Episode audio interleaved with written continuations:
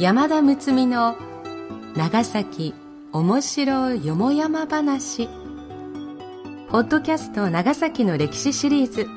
今回は長崎文献社のご協力により法庭勘吉著作長崎面白そう第2巻師団切り抜き帳から抜粋し長崎物知り手帳シリーズ特別編としてお送りいたします。読み手は歌の種でありたい歌種の山田睦美です長崎おもしろよもやま話の配信は長崎市内で分譲マンションビバシティを展開中の東映不動産株式会社のご協賛により NOC 長崎卸センター NOCS 長崎卸センターサービスがお送りいたします。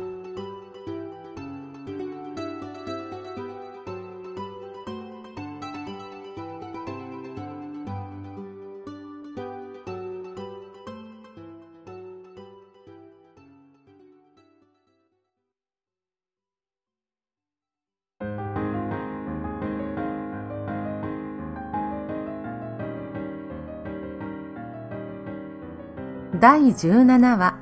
はした金ではかからない。日本最初の鉄の橋。石造りアーチ式の橋が日本最初なら、鉄黒金の橋もまた長崎が日本最初であった。ご存知、長崎製鉄所の元木正造が明治元年1868年に架けた鉄橋、いわゆる黒金橋がそれで昭和6年に今の鉄筋コンクリート橋に掛け替わるまでの60年間、長崎でも最も人通りの多い道路の橋として大きな使命を果たした。黒金橋の位置にかかっていた橋は、はじめ大橋と称していた。もちろん木橋で寛永9年1632年、奉行竹中畝目の将が木楼橋を架けたのが最初である。木須女城禅寺の石造りアーチ式メガネ橋を寛永11年1634年とすると、この木の橋はそれよりわずか2年早い。交通量の必要度から言えば、おそらくメガネ橋よりはもっと早く架けられるべき橋であったと思われるが、浜町、月町一帯はもともと浜辺で、その頃になってやっと毎築や河岸工事が進み、橋を架ける状態になって町の形態が出来上がったのである。つまり浜に埋築をして浜町、月町が誕生したのは、この寛永9年の頃と見てよいと考えられる。竹中奉行の架けた木楼橋は、それから40年経った漢文年間に、牢、つまり橋の上に架けられた屋根が取り除かれた。牢橋というのは屋根のかかった橋のことで、中島川に架けられた橋は、諏訪神社下の道門橋、またの名大手橋以下昔は大部分がこの牢橋であった。では何故に橋の部分だけ屋根をかけるのか。理由はいろいろあると思うが、川の上は風が強く、雨風の強い時には傘も差しにくい。今の立体横断歩道橋で経験する通りである。だから屋根があった方がいいのだ。つまり今、新しがっているアーケードはもうこの頃から存在したわけである。漢文年間にこの大橋の牢が除かれた理由は実は明らかではないが、当時はこの下流にある長久橋から向こうはすぐ海であったから、風当たりも強く、おそらくは牢、つまり上屋根部分が飛ばされるか、損傷するかしてその機会に取り除かれたものと思う。明治22年、本郷地水源地ができるまでは、ちょっと集中豪雨があると、中島川は洪水になって橋がいくつも流された。下流になればなるほど浮流物が増えてくるから橋の被害も大きくなる。この大橋もまたご多分に漏れず何回も流出している。完成11年1799年4月に竣工したのが木橋の最後のものであるが、この時の橋は旧記によれば、特に無柱木橋と記してある。長さ15軒、27メートルの木橋に全然支柱がなかったというのは一体どんな構造であったか。さてこの橋もまた慶応3年1867年の洪水で流されその後が鉄橋になるのである。完成11年の木橋をわざわざ無柱にしたというのは浮流物による崩壊を防止するための工夫であったことはわかるがしかし支柱がなくても水かさが増せば橋桁が横から押されて節損放流する。つまり半ばより降りけるよしというわけである。さて、元木正蔵のかけた鉄橋は、総工事費が1万6千両であったという。日本最初の鉄工量の橋という珍しさのため、この工事費の方は今まで誰も問題にした者がいないけれども、1万6千両という金額は聞いただけでもそっとするような大変な高額なのである。長さ15軒、幅3.7軒として、鏡面、つまり人が歩く部分の面積が55.5坪。工事費の1万6千両をこれで割ると、坪あたり288両。1両を1円として、当時の1円紙幣を敷き詰めると、大体1坪に290枚くらいになる見当で、坪あたり288両と偶然に合致する。つまり、この鉄橋一本かけるのに一円紙幣を並べるような金額を要したことになるのである。これが高いかどうかは、当時の一円一紙幣の値打ちを現在の貨幣価値に換算してみてもあまり意味がないので、この鉄橋のかかった翌年、すなわち明治2年に架けられた他の2つの橋と比較してみよう。月町から新地に架けられた新大橋は長さ32軒、幅2.5軒で2677両。梅ヶ崎から新地に架けられた梅ヶ崎橋は長さ15軒、幅2.9軒で635両。共に木橋であるが比較の対象にはなる。この二つを壺あたりで計算すると、前者は33両余り、後者は14両余り。鉄橋に比較して前者は8.7分の1。後者は実に20分の1以下である。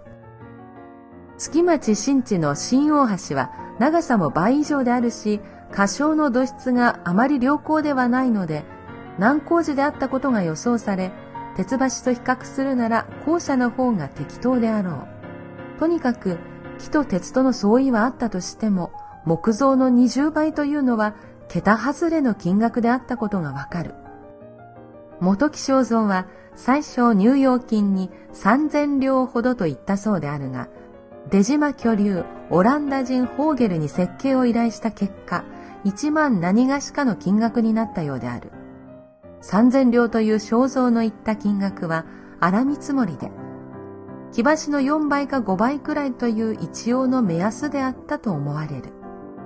長崎の鉄橋の翌年、明治2年には横浜に吉田橋という鉄橋がかかった。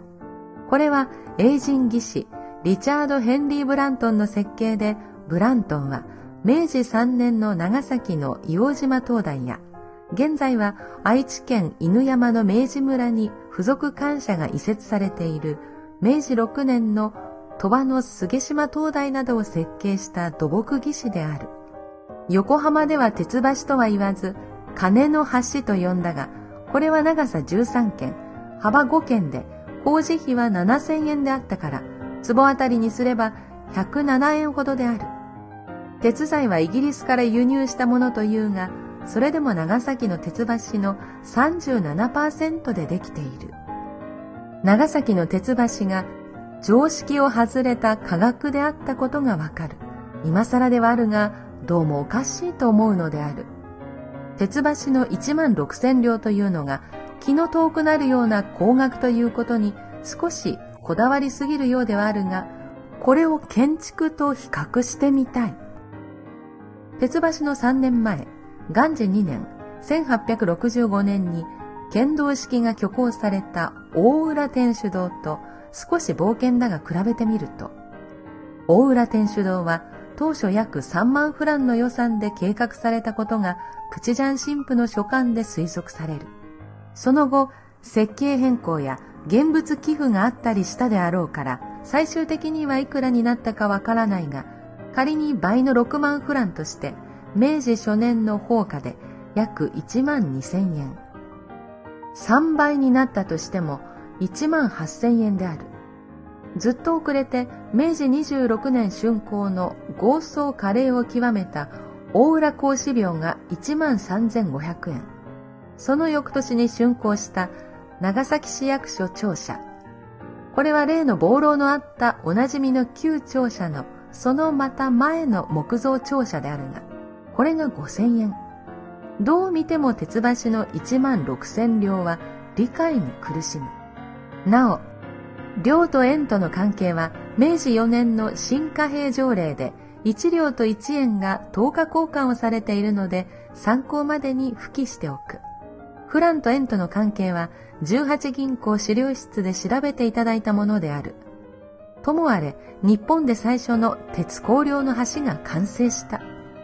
明治元年1868年7月末日であった。翌8月1日午前6時、長崎府知事沢信義は参謀井上門太以下を従えて、威風堂々西役所を質問。製鉄所係の者一同の出迎えを受けて、歴史的な渡り初めを行った。その後民衆も争って橋の上を往復したというが、明治元年だから、ちょんまげの時代劇的風景であったことは言うまでもない。近年までこの鉄橋の完成年を明治2年としていた。これは元木正蔵の電気類や金井敏行編、長崎略史が皆明治2年としていたためで、横浜の観光物もこの説をとって横浜の鐘の橋と長崎の鉄橋が日本で最初としている。しかし、渡辺倉助先生が明治元年9月15日発行の企業雑報第2号に8月1日その功全く成就すとあることを指摘して明治元年の正しいことを広く示されてからは諸々皆明治元年に改めている。さて鉄橋といっても桁針が鉄であるだけで橋の面は板であったから引きも切らない通行人の音がまるで遠来のようにゴロゴロと響いていたのを私はよく記憶している。夏などは橋の上に立ち止まって納涼する者も決して少なくはなかった。ところがここに奇抜なアイデアを持って御願書を県宛てに提出したものがある。時に明治13年7月21日、宛名は長崎県令内海忠勝殿代理、長崎県小書記官金井俊之殿で、御願い書差出人は、長崎県島原南高木郡雲々のもので、胡蝶との連勝連印となっている。その内容というのは、この長崎新名所の鉄橋の上に、夏季有料の腰掛けを備えたいということである。その理由がふるっている。私義、かねて西浜町鉄橋近傍に居住しているものであるが、夏日に至れば毎夜橋上に領有するもの多く、半時間ないし1時間余りも立ち寄り候。人実におびただしきことであるので、つらつら熟考したところ、現在当地には活気の病が大流行していて、その原因がどこにあるかはよく知らないが、伝聞するところによれば、木の下駄を履き、敷石の道を歩き、硬いところに座し、あるいは路上に長く立っているのがこの病気には一番悪い。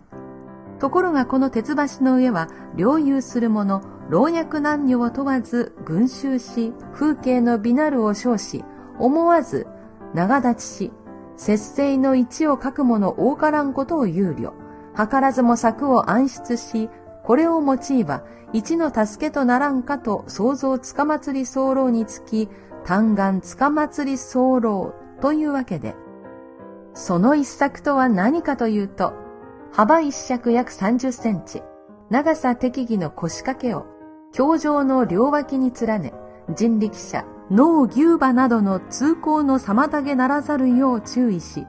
7月10日より8月までの間、夜7時より10時までと定め、タバコの火などを備え置き、その器具出し入れの手数料として、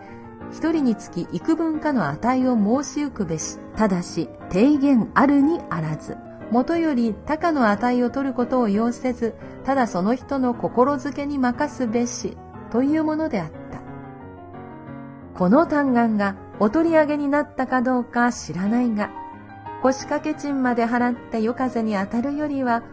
麦飯でも食べておとなしく家にいた方が活気にも他の病気にもよっぽど気の利いた両方だったのではないかしら。さてさて、日本最初の鉄橋建設の件、これにて読み切り読み切り。次回は文明開化でいろいろなことが改められます。人は右、車は左。この通行の原則も定められます。せからしか。ということで、いろいろと圧力があったようで。というそんなお話と諏訪公園の防犯灯のお話です。お楽しみに。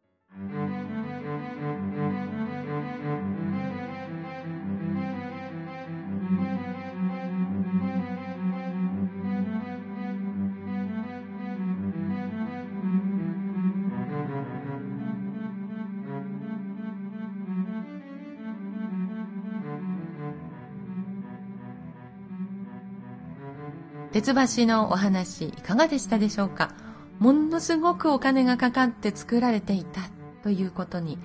重きを置いた方はこれまでそういなかったというお話が私にはちょっと面白く感じました。そして、えー、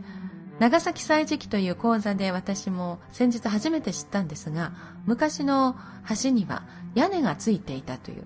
でもその屋根がついていたっていうことは歳時期では習ったんですけど、そのなぜかというところまでは習ってなかったので、今回はまた勉強になりました。この配信は東映不動産株式会社のご協賛でお送りしました。東映不動産株式会社は長崎市内を中心に70棟以上の分譲マンションビバシティマンションを展開しています。地域に根ざした地元の企業として安心、安全、快適な住まいを提供しています。東映商事株式会社、株式会社ビバホームの各グループ会社との連携により、マンションの購入、管理、リフォーム、売却まで住宅に関することすべてのサービスを提供しています。詳しくはウェブで、長崎ビバシティでご検索ください。このポッドキャストは長崎卸センター、長崎卸センターサービスがお届けしております。本文中、差別または差別的とみなされかねない表現がある可能性もありますが、著作者には元よりその意図がないことはもちろん、長い期間出版され続けている書物であることなどから、朗読用のテキストとして多少の言い回しの変更、言い換え、省略を行いつつも、原作の遮奪な香りを残すべく、ほぼ原作に沿って朗読いたします。あらかじめご承知おきください。また、このポッドキャストに対するご意見ご指摘は、nocs.e064.com まで電子メールでお送りいただければ、その内容のご紹介を当社ホームページで行い、今後の配信の参考とさせていただきます。では次回までしばらくの間さようなら歌の種でありたい歌種の山田睦美でした。